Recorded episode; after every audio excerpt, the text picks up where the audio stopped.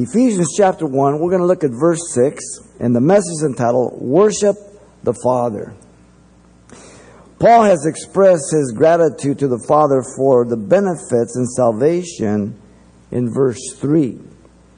There we saw the source of salvation. That's what he was so grateful in his expression, as well as the sufficiency of salvation and the sphere of salvation. Remember, all three persons of the Trinity are involved in the process of salvation. Verse 3 through 6 is the Father, 7 through 12 is the Son, and 13 and 14 is the Holy Spirit. Each are given praise for their part in salvation. Verse 6, 12, and 14. Once again, keep in mind that verse 3 to 14 is one complete sentence in the Greek. Paul indicated God has blessed us with every spiritual blessing in the heavenly places in Christ. Verse 3. The first blessing presented was the doctrine of election in verse 4 through 6. That's all, all grouped together by three things the proclamation of election, the explanation about election, and the exaltation for election. The first point, the proclamation of election, was marked by three things in verse 4 the one who did the choosing, the time of the choosing, and the purpose of the choosing. The second point in verse 5 pointed to the explanation about election, and it was described in three ways the manner of our election, the purpose of our election, and the means of our election. Now comes the third point the worshipful admiration of the Father for his part in salvation, consisting in three things. Let me read here verse 6. To the praise of the glory of his grace, by which he made us acceptable in the beloved. Paul just worships and admires the Father for his part in salvation, which consists of three things. First, the provision of the Father for salvation, the first part. Second, you have the appropriation by the Father for salvation. And thirdly, the limitation by the Father for salvation. The provision, the appropriation, the limitation. He begins with the provision of the Father for salvation. Listen to his words to the praise of the glory of His grace. The Apostle Paul indicated that the response of a believer towards the Father regarding salvation should be that one word praise. Simple, short and to the point. The word praise, as you know, means ex- exaltation, approbation, or commendation. The phrase to the praise does not indicate purpose, as some people indicate, but rather the result of being saved. This is the response that goes back to the Father. The idea is one of expressing thankful appreciation and adoration by a sinner from the heart in the worship of God the Father for saving him. The word praise appears 11 times in the New Testament in this form. Seven of the eleven refer to God and the gospel. Three of them are found here in Ephesians in the first chapter, verse 6, 12, and 14. Now, notice this is not a natural response, but rather a supernatural response, having been saved, having heard the gospel of salvation, the good news from heaven the power of God unto salvation as He initiates salvation through that gospel. Having been convicted of one's sins and the hostility towards God that each of us held. The Holy Spirit revealing the sins of man, both public and private. You remember hearing the gospel? Feeling the conviction? All of a sudden, you saw yourself as you really were for the first time? And yet others preached the gospel, shared the gospel the other times, and it just kind of rolled off your back like water off a duck's back. The Holy Spirit revealing the need of a person to call on the name of the Lord in repentance to be saved. That's the work of the Holy Spirit. And having been forgiven of their sins by repenting, becoming children of God sons and daughters. The sinner obtains faith by hearing the word of God. In Romans 10:17, faith comes by hearing, hearing by the word of God. So God always initiates again through the preaching of the gospel. The sinner calls on the name of the Lord to be saved. That's human responsibility. Romans 10:13. This praise, notice, looks back to the good pleasure of his will at the end of verse 5. It's reciprocal, looks back. God having chosen us before the foundation of the world. The doctrine of election is biblical. But the doctrine of unconditional election, according to Calvinist or Reformed theology, same thing, is unbiblical. So you want to make sure you understand election the way the Bible teaches it, not the way human Calvinist theology teaches it. Having been predestined by God to be adoption of sons. The doctrine again of predestination is biblical. But the doctrine of predestination according to Calvinism is unbiblical. And I reject it altogether. God having no compulsion as an obligation to save us, did so. It says, according to his good pleasure. It just gave him joy. It just brought such thrill to him. God's good pleasure, as we pointed out last time, expresses the kindly intent, delight, and satisfaction of the desire of God. This phrase appears nine times in the New Testament, twice here in Ephesians in um, verse 5 and verse 9. Notice the origin of God's good pleasure is His will. What the Father wishes or determines to be done sovereignly. You and I have a will. Before we were in Christ, we did as we would. Our standards, our morals, our ethics, all varied. God's will is perfect, holy, just, good. There can be no evil in it. So sovereignty indicates the purposes and inclinations of God as a self-determined being who does as he wills, when he wills, to who he wills, as often as he wills, while never, ever violating his own attributes or the will of man. That we can't understand that makes no difference. The fact is, God forces himself on no one. He gives free will. He gives choice. God's sovereignty is in harmony with his foreknowledge, as we pointed out in all his perfect attributes, manifesting his perfect wisdom, making every decision absolutely just because he is omniscient, all knowing, he can learn nothing, and always having the benefit of mankind in mind. He's so different than us. Some commentators have the otherness of God. He's perfectly holy, perfectly just.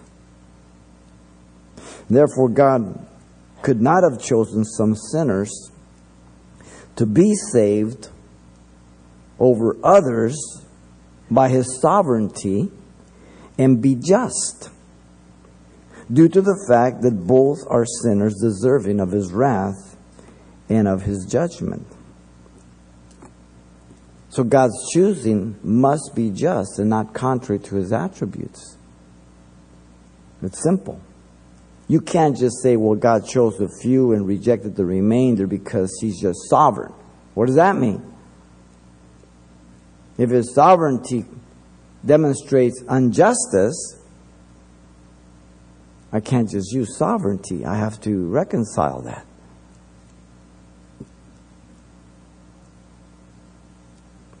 Therefore, as we have pointed out, election and predestination cannot be contradictory or a contradiction to human responsibility and man's free will, but rather complementary. Election and predestination, free will and human responsibility, two parallel lines. And whenever you lean to the one at the expense of the other, you will end up in heresy. I can't reconcile them, but they're both biblical. According to the definition of the Bible, not according to the definition of Calvinism. I repeat that because it's so imperative to understand that today.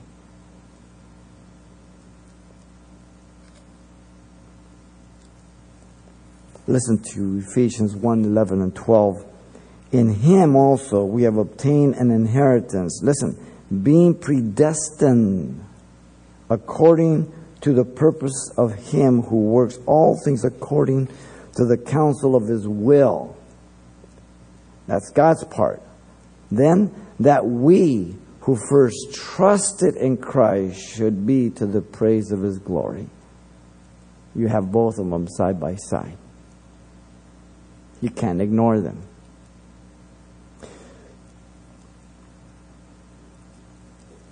Notice the Apostle Paul specified the praise is to be of the glory of His grace.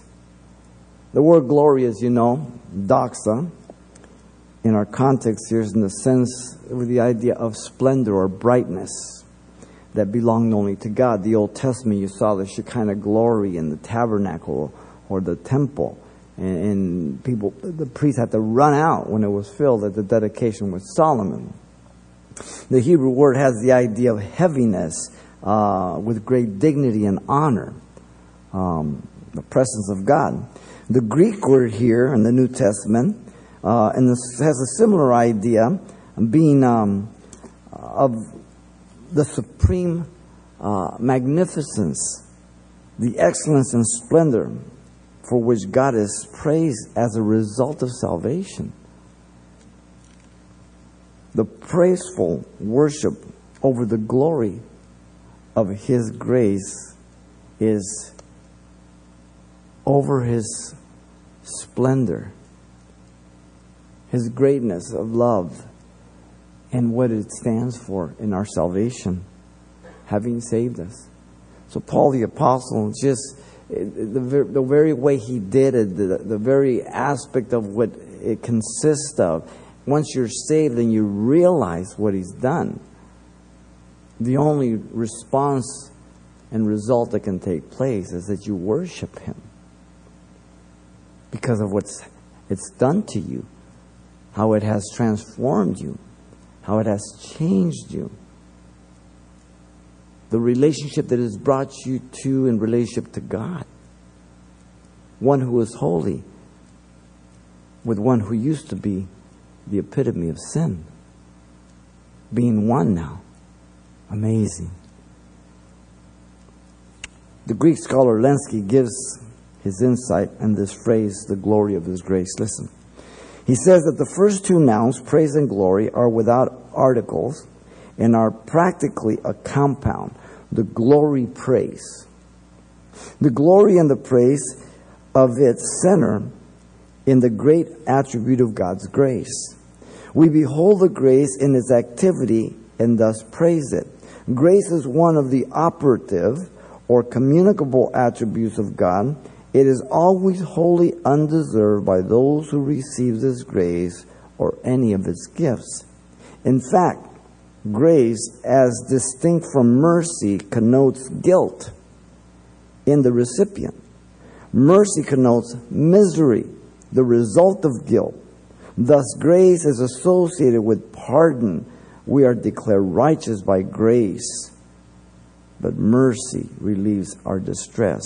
Romans 3:24.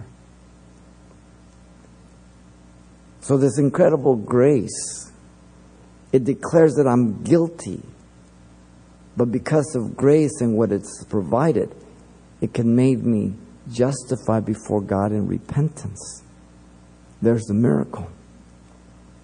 The entire doxology here of Paul focuses on his praise over the glory of God's grace.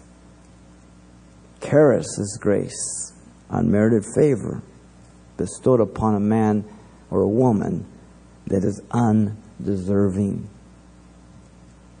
Sometimes we think, well, you know, I, you know, I, I, got, I got saved by grace just like anybody else, but I mean, I wasn't that bad. No, you weren't that bad. You were horrible. One sin is enough to render me crispy critter before God's holiness and, and righteousness. See, we think of sins in measure, degrees, and quantity. Now, God will deal with that aspect of it and punish people accordingly, but sin is simply living as you are a sinner, falling short of the glory of God. We are sinners, we miss the mark. We're not perfect, we're imperfect.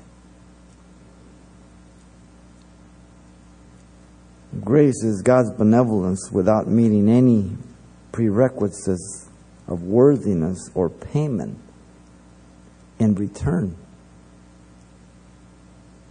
Through grace, God saves man, motivated by his love. Grace consistently describes God's favor and graciousness towards man. Grace stands in complete contrast to the law of Moses. The law says you must be perfect. So Paul says the law accuses me. It pronounces me guilty before God. All have fallen short of the glory of God. There's not one righteous, no, not one.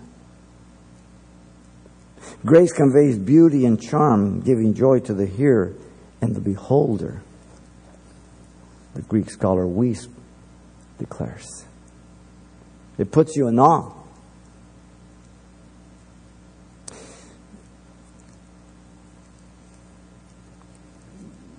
I've shared with this with you before. God does all his fishing in the sewer. But once he cleans his fish, they don't stink. You want a scripture for that? Listen carefully. Acts 10:15. What God has cleansed, you must not call common. That's when Peter's up in the rooftop and God lifts the screen of all manner of creeping thing. He's a good Jew of unclean beasts. He says, Take, kill, and eat. And he says, Not so, Lord. A complete contradiction. If he's Lord, you only have one answer yes. Yes.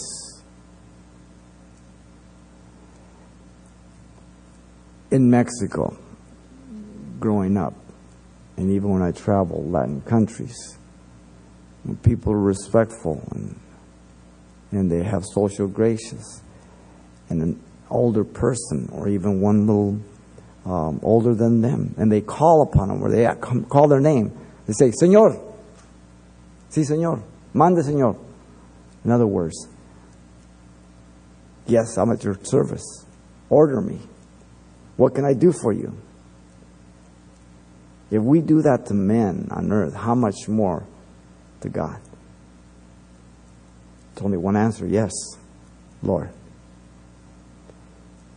No cannot fit in our vocabulary. The Psalms are filled with expressions of praise to God. Listen, Psalm 30, verse 4 Sing praise to the Lord Yahweh. you saints of his, and give thanks at the remembrance of his holy name. Psalm 69:30. I will praise the name of God with song and will magnify him with thanksgiving. Psalm 145 2. Every day I will bless you and I will praise your name forever and ever. Psalm 150 verse 6. Let everything that has breath praise the Lord. Praise the Lord. After discussing the marvelous grace of God over the election of the nation of Israel over the nation of Edom, and how God will ultimately save the remnant of Israel, Paul clearly distinguishing Israel from the bride of Christ, the church, um, as he addresses Christians, um, is very clear. He first warns the believer, listen carefully, in Romans 11 22 and 24. He says, Therefore consider the goodness and severity of God on those who fell severity, but towards you, meaning the Gentile, goodness. If you continue in the goodness, otherwise you also will be cut off. And they also, meaning the Jew, if they do not continue in unbelief, will be grafted in, for God is able to graft them in again. For if you were cut out of the olive tree, which is wild by nature, and were grafted contrary to nature into the cultivated olive tree, how much more will these, the Jew, who are natural branches, be grafted into their own olive tree? And then Paul exalts the praise of God for his just omniscience regarding the way he did all this with Israel and the Gentiles and how he never violates his holiness or the free will of man. Listen, Romans 11, 33 to 36. He says, All the depth of the riches, both of the wisdom and the knowledge of God, how unsearchable are his judgments and his ways past finding out. For who has known the mind of the Lord, and who has become his counselor, or who has first given to him, and it shall be repaid to him? For of him, and through him, and to him are all things, to whom be glory forever and ever. Amen after Paul sees how God works salvation out, all that he did and how he's worked it out, he's just in awe because he never violated his holiness, he never violated anybody's will, and he will be just when he judges both Jew and Gentile. Amazing. Each of us should give thankful adoration and praise to the Father for our salvation in verse 12 here of chapter 1, the Father's part, that we who first trusted in Christ should be to the praise of His glory. The Son's part, he says, who is the guarantee of our um, inheritance until the redemption of the purchased possession to the praise of His glory. Um, speaking about the Holy Spirit's part. Um, in uh, or, or, the Son there. In verse 11, it says, The Spirit being filled with the fruit of righteousness, which are by Jesus Christ, to the glory of the praise of God. So, all three of them, as, we, as we've seen. Um, Philippians 1.11 speaks about the Holy Spirit and, and many other portions. Uh, um, all three intricately tied together regarding salvation. So the provision of the Father for salvation is to, is to result in the praise of the glory of His grace. We should be so in awe of the grace of God. He's so magnanimous. He is so incredibly benevolent. He is so, but never violating His holiness. Again, because the wrath of God was poured out on His Son. It was a real legal transaction that justified God in accepting you and accepting me as a child of God. Notice, secondly, we have the appropriation by the Father for salvation, by which He has made us accepted. The Apostle Paul indicated the relationship of the grace of God in our salvation. Notice the focus of Paul is still the grace of God. The phrase by which is literally in, in which, referring back to His grace. The grace of God is the means by which we or anyone is saved.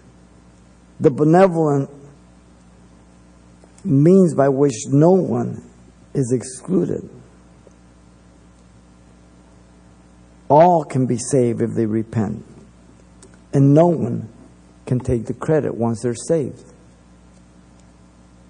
Now, notice the means of grace is the grounds by which the Father made us accepted. There, the word accepted is, derives from the same word for grace. Literally, it means freely bestowed. God has graced us, making us the object of grace. The word appears only one other time when Gabriel came to Mary, if you remember, as we were in the Gospel of Luke in chapter 1, verse 28. He says, Rejoice, highly favored one. There it is. The Lord is with you. Blessed are you among women. Highly favored one. Paul says, It is according to the riches of his grace in verse 7. Notice the attribute of God's grace is found throughout the Old Testament. Often people start with the New Testament to teach about grace, but that's a great mistake. Listen carefully. Genesis 6 8. Noah found grace in the eyes of the Lord. Exodus 33 17. The Lord said to Moses, I will also do this thing to you that, that you have spoken, for you have found grace in my sight, and I know you by name. Exodus 34 9.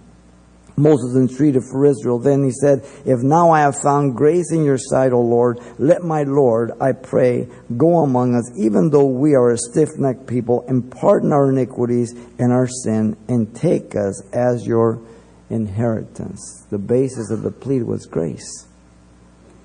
Psalm 86:15 God is full of compassion and gracious. Psalm 116:5 The Lord is gracious. Amos 5:15 The Lord God of hosts will be gracious says Amos.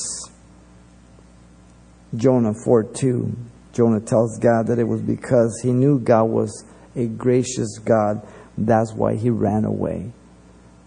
Jonah did not run because he didn't know God. Jonah ran the other direction because he knew his God. He knew God would forgive if people repented. He didn't want the Ninevites saved. He didn't want them to repent. The attributes of God's grace also permeate the New Testament. Let me just give you a couple here in the book of Acts. Acts 4:33 and with great power the apostles gave witness to the resurrection of the Lord Jesus and great grace was upon them all. Great grace only one time in the New Testament. Acts 11:23 when Paul came and had been had seen the grace of God he was glad encouraged them all that with purpose of heart they should continue in the Lord. Acts 11:23. Acts 13:43 the church continued in the grace of God. Acts 14:3 therefore they stayed there in Iconium a long time speaking boldly in the Lord who was bearing witness to the word of his grace granting signs and wonders to be done by their hands. Acts 14:26 from here from there they sailed to Antioch where they had been commended to the grace of God for the work which they had completed. Acts 15:11 the first church council but we believe that through the grace of the Lord Jesus Christ we shall be saved in the same manner as they Grace is the common greeting throughout the New Testament letters. Grace, the result of grace is always peace. You never find peace and grace to you. It's always grace and peace. In the pastoral epistles, where there's a lot of heresy and false teaching, you have grace, mercy, and peace. the triplets, or the twins. But grace is always first. The word grace appears 156 times in the New Testament. 12 are in the book of Ephesians. Now, notice the Apostle Paul indicated the object of the grace of God for salvation to be man. Grace is not made available to fallen angels. They cannot be redeemed. That means they cannot be forgiven. They weren't made for salvation. Fallen angels cannot be redeemed. They are not created in the image and the likeness of God, like man, but are spirit beings. Genesis 1.26 and Hebrews 1.14. They're ministering heirs uh, to, uh, to the heirs of salvation. The lake of fire was prepared for Satan and his angels who follow him, Matthew 25.41 says. The lake of fire was never made for any man. And yet, men and women will be there by choice. Fallen angels are of two classes demons that need to possess a body, and those that do not need a body. So, demon are fallen angels. Fallen angels are of two bound ca- categories those that are permanently bound in Tartarus, as Second Peter says, they're so vile, they're, they're never let loose. And those that are temporarily bound, those in the Euphrates rivers and in the Abuso, that will be let loose during the Great Tribulation. You see, grace is not made available also for animals. They die and they cease to exist. Yes, they will, there will be animals in the kingdom age, in the thousand year reign, but nothing is said about the eternal abode. Now that bums some people out that worship animals. Well, it, it shouldn't. Okay? We are created in the image of God. Animals are not. Animals are for pets and for food and for clothing. Okay? And it depends what category they're in and what happens to them. Um, be kind to your animal, take care of them, um, but don't worship them. I don't want to hear about you flossing their teeth or brushing their teeth, okay, or taking them to the doctor, uh, getting a hospital plan for them, and stuff like that. Um, putting a coat on them. That's why they have fur. If you had fur, you wouldn't have to spend money on clothes. You'd be all right. Grace is available only for fallen man, no one else. Grace is extended to sinners who repent from their sins. Acts 2:38, the day of Pentecost. Over 3,000 were saved. Grace is the source of salvation. We are saved by grace through faith, that not of ourselves. It's a gift of God. He tells us Ephesians 2 8 and 9. Grace is the source of our justification. Romans 3 24. Just as if you never had sin, justified. Wow. Grace is the source of our calling to the ministry. Galatians 1:15. Grace is the source of our spiritual gifts. Romans 12:3. Grace is the source of our strength. 2 Corinthians 12:9. When I'm weak, then I am strong. Paul says, I most glory over my weaknesses. For when I'm weak, I'm strong. The grace of God is immutable. It is all sufficient for all sinners. It never diminishes. That's what the word immutable means. Stop and think about all the sinners. We have no idea how many have repented since the beginning of time, since Adam. Adam was the first sinner who repented, and Eve. All of the sinners, Adam to today, if we could add them, and you put all those sinners to the grace of God, and the grace of God has not diminished one iota. Wouldn't you love to have a pen like that, an eraser like that, a gas tank like that? it's immutable. It's sufficient. It's efficient today as much as it ever was before. The grace of God is described in the New Testament as follows Great, all abundant, all sufficient, glorious, rich, undeserved for sinners, manifold or multicolored. the grace of God is to be acted on by way of command to the believer in the New Testament. Listen carefully. We are to stand in grace, Romans 5 2. We are to abound in grace, 2 Corinthians 9 8. We are to speak with grace, Ephesians 4:29.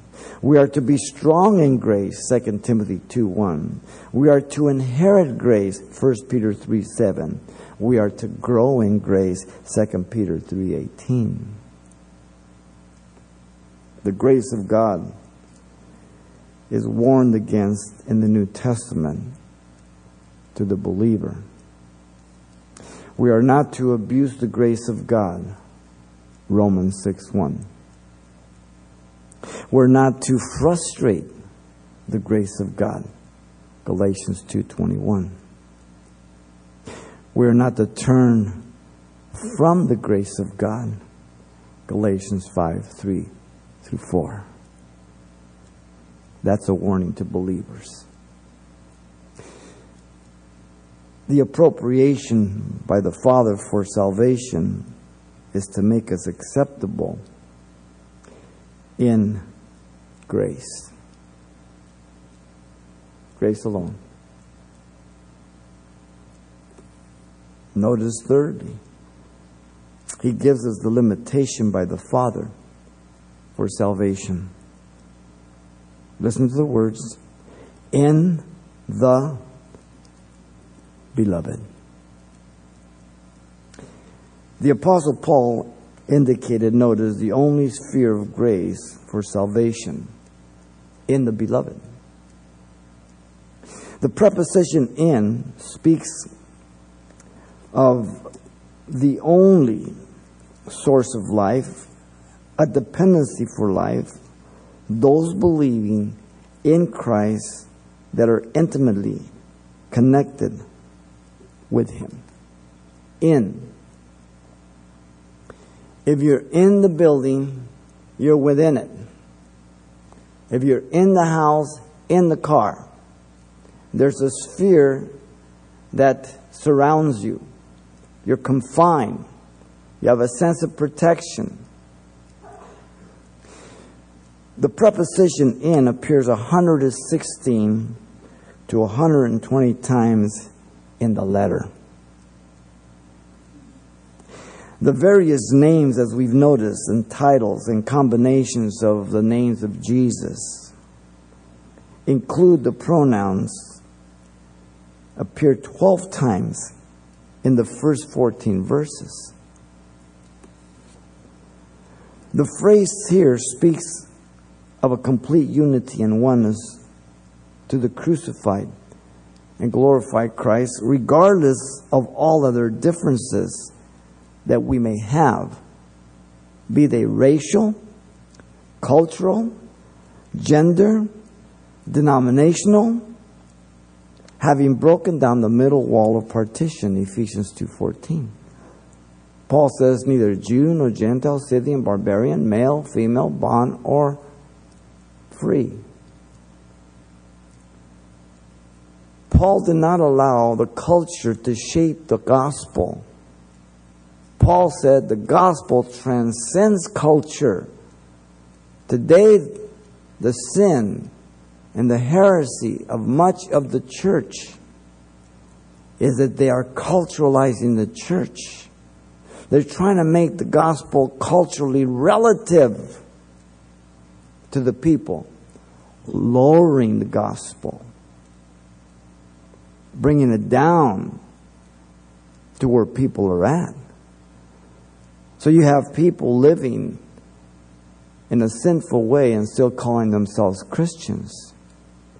And if you dare to make a judgment or to call them out on the carpet, they call you self righteous. legalistic, unloving. Weird things are happening in the church today.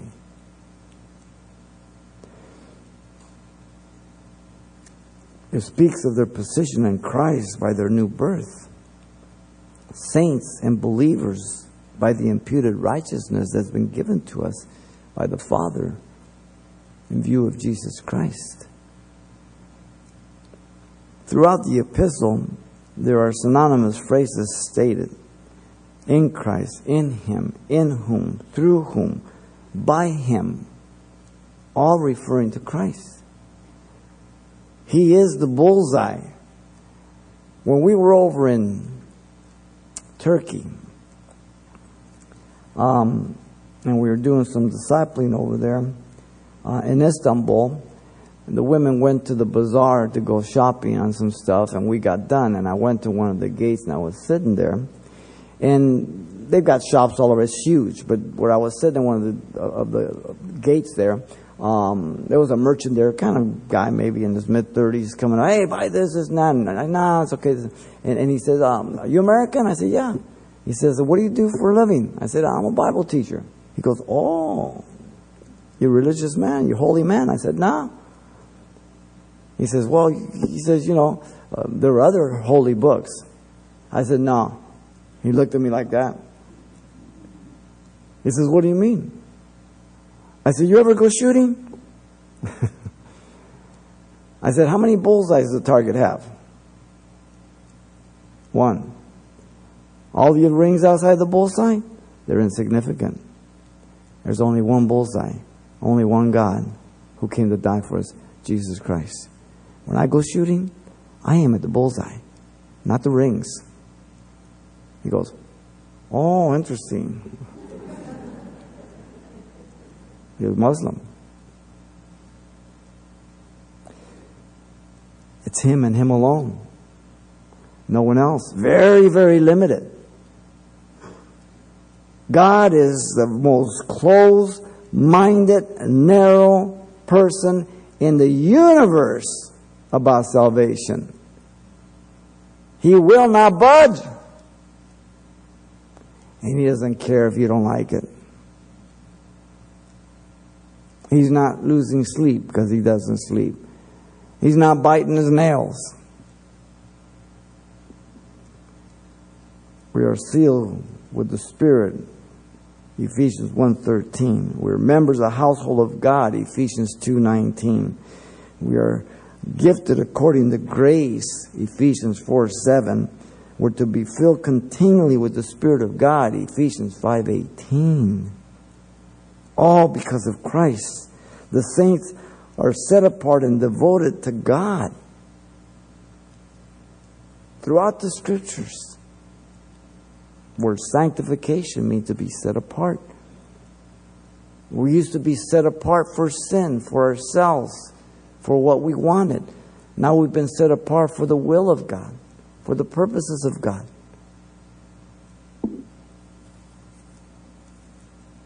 Notice the Apostle Paul identified the sole person then in channel of grace, the beloved, or beloved, the way we want to pronounce it. The beloved is God's love gift to sinners, the connection for the grace imparted to the believer. Paul notice pinpoints the designated person that gives a believer access to every spiritual blessing in Christ by the grace of this mediator that he mentioned in verse 3. A mediator is a go between between God and man, the man Christ Jesus. No other mediator. Mary cannot speak for you or access for you. Peter can't do it. The Pope can't do it. The priest can't do it. But you, as a Christian, can intercede for other people in prayer. You, as a Christian, can intercede in prayer for a loved one or a friend that's not saved, that God would soften their hearts. God will listen to you, He will honor your prayers while not violating that person's free will. How does that work? I don't know. Some things God will do only through prayer. Other things He won't do. Um, uh, he'll do without prayer. I don't know which ones they are, so I just pray as I'm commanded. Jesus is called the Son of His love in Colossians 1.13. The phrase in the beloved here identifies their connected position again by being born again because they have believed the gospel. Those who believe Jesus Christ died and rose from the dead for their sins, making that atonement their own. I believe what God says, that He died in my place. I believe what God says, that He justified me before God. And that if I call upon Him, I will be saved. Resulting in being a new creature, a child of God. Those who were formerly in Adam, dead in trespasses and sins, separated from God, are now in union with Jesus in Christ, regenerated by the last Adam, Jesus Christ. 1 Corinthians 15 45. That makes me engaged to Christ Jesus, Ephesians 5 27. You are his bride.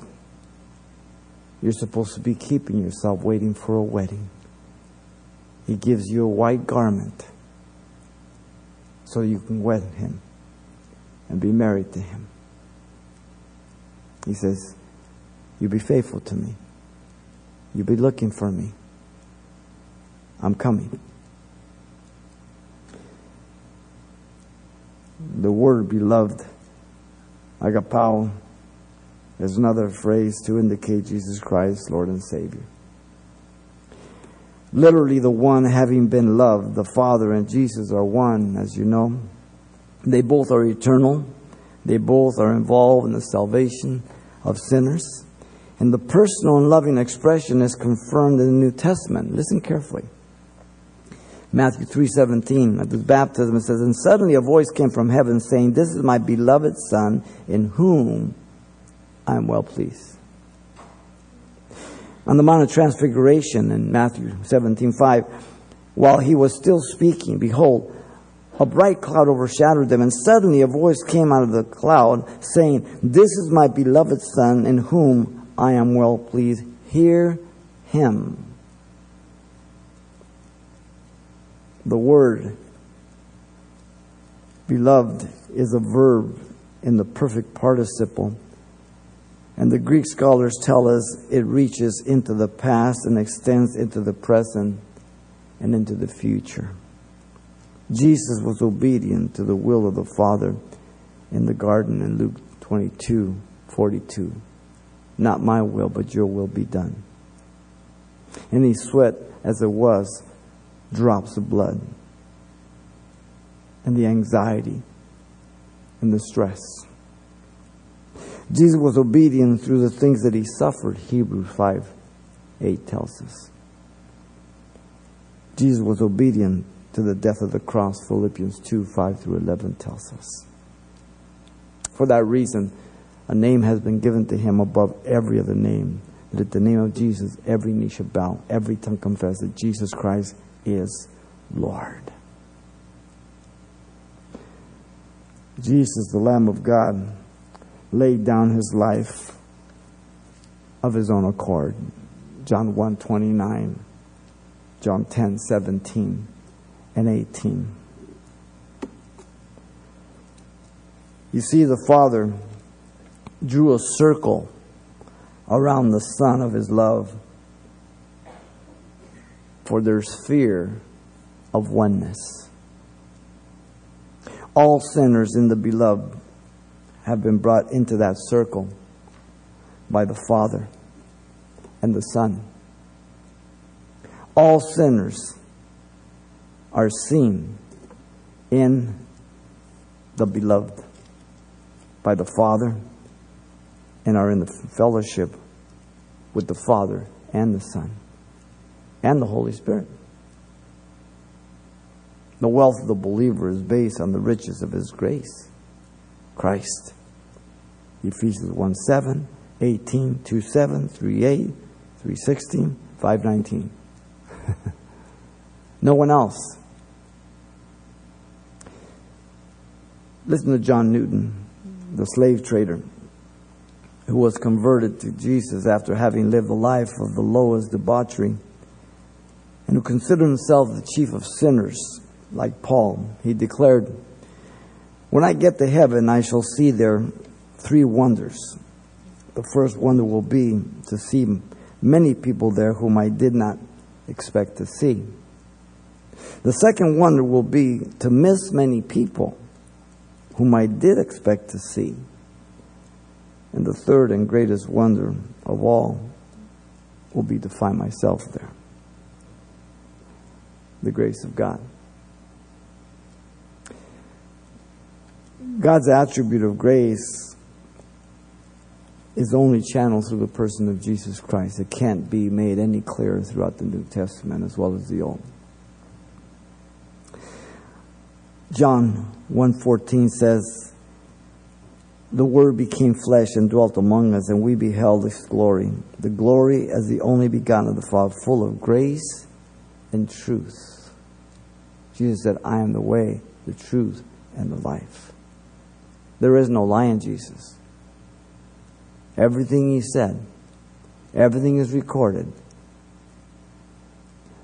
You can depend upon it for eternity. John 1:16 says, "And of his fullness have all we receive grace for grace." For the law was given by Moses, but grace and truth came by Jesus Christ, John 1:17.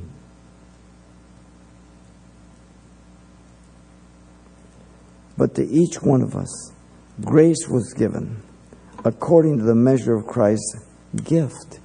Ephesians 4 7.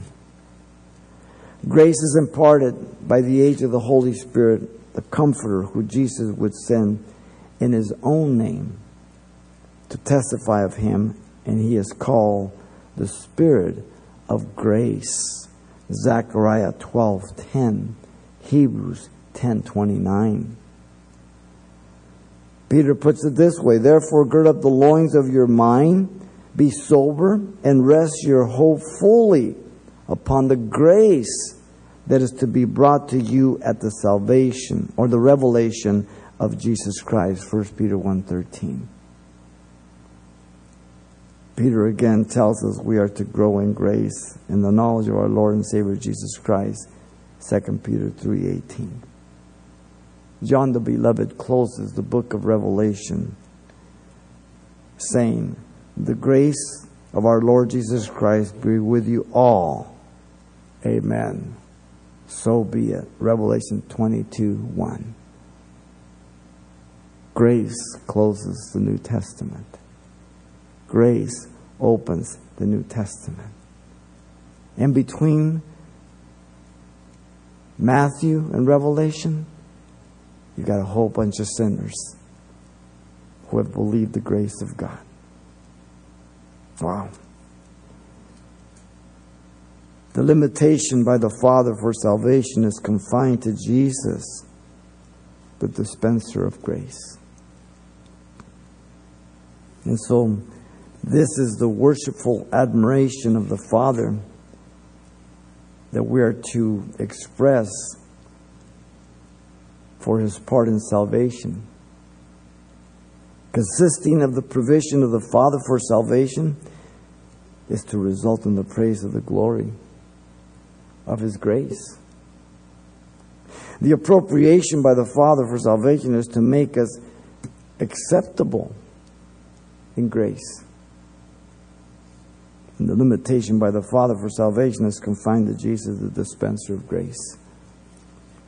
Man. Paul just pouring it on the Ephesians. Remember the first three chapters? Your wealth in Christ. We are wealthy beyond our imagination as Christians in the heavens with Christ Jesus. Father, thank you for your goodness, your love. We pray you deal with our hearts, and we so thank you for your grace, Lord. We pray, Lord, that you would just continue to use us, that we might proclaim your word, and that your grace would knock upon people's hearts, Lord, that they might open and invite you in. And so, Lord, we thank you for your goodness. As you're praying, if you're here tonight, if you don't know Jesus Christ as your Lord and Savior, God has brought you here to be saved, to repent of your sins. Maybe you're over the internet. If you don't know Jesus Christ, then right where you sit, you can ask Him to forgive you. If you believe Jesus is God who became man, died for your sins, and rose from the dead, then the Bible says you can call upon Him and be saved. And He will forgive you for your sins, and He will give you a new life, and He will give you His Spirit, He will give you His mind, and He will lead you from day to day. Only you can make that choice, that decision. No one can make it for you. If you believe you're a sinner, it is by the grace of God tonight that you understand that. If you believe all that I've said about Jesus Christ, that's the grace of God. Now you can call upon Him if you want in this prayer of repentance, and right now He's going to save you. This is your prayer to Him. Father, I come to you in Jesus' name. I ask you to forgive me, Lord, for all my sins. Give me a brand new heart. Fill me with your spirit. I accept you as my Savior and Lord. In Jesus' name I pray. Amen.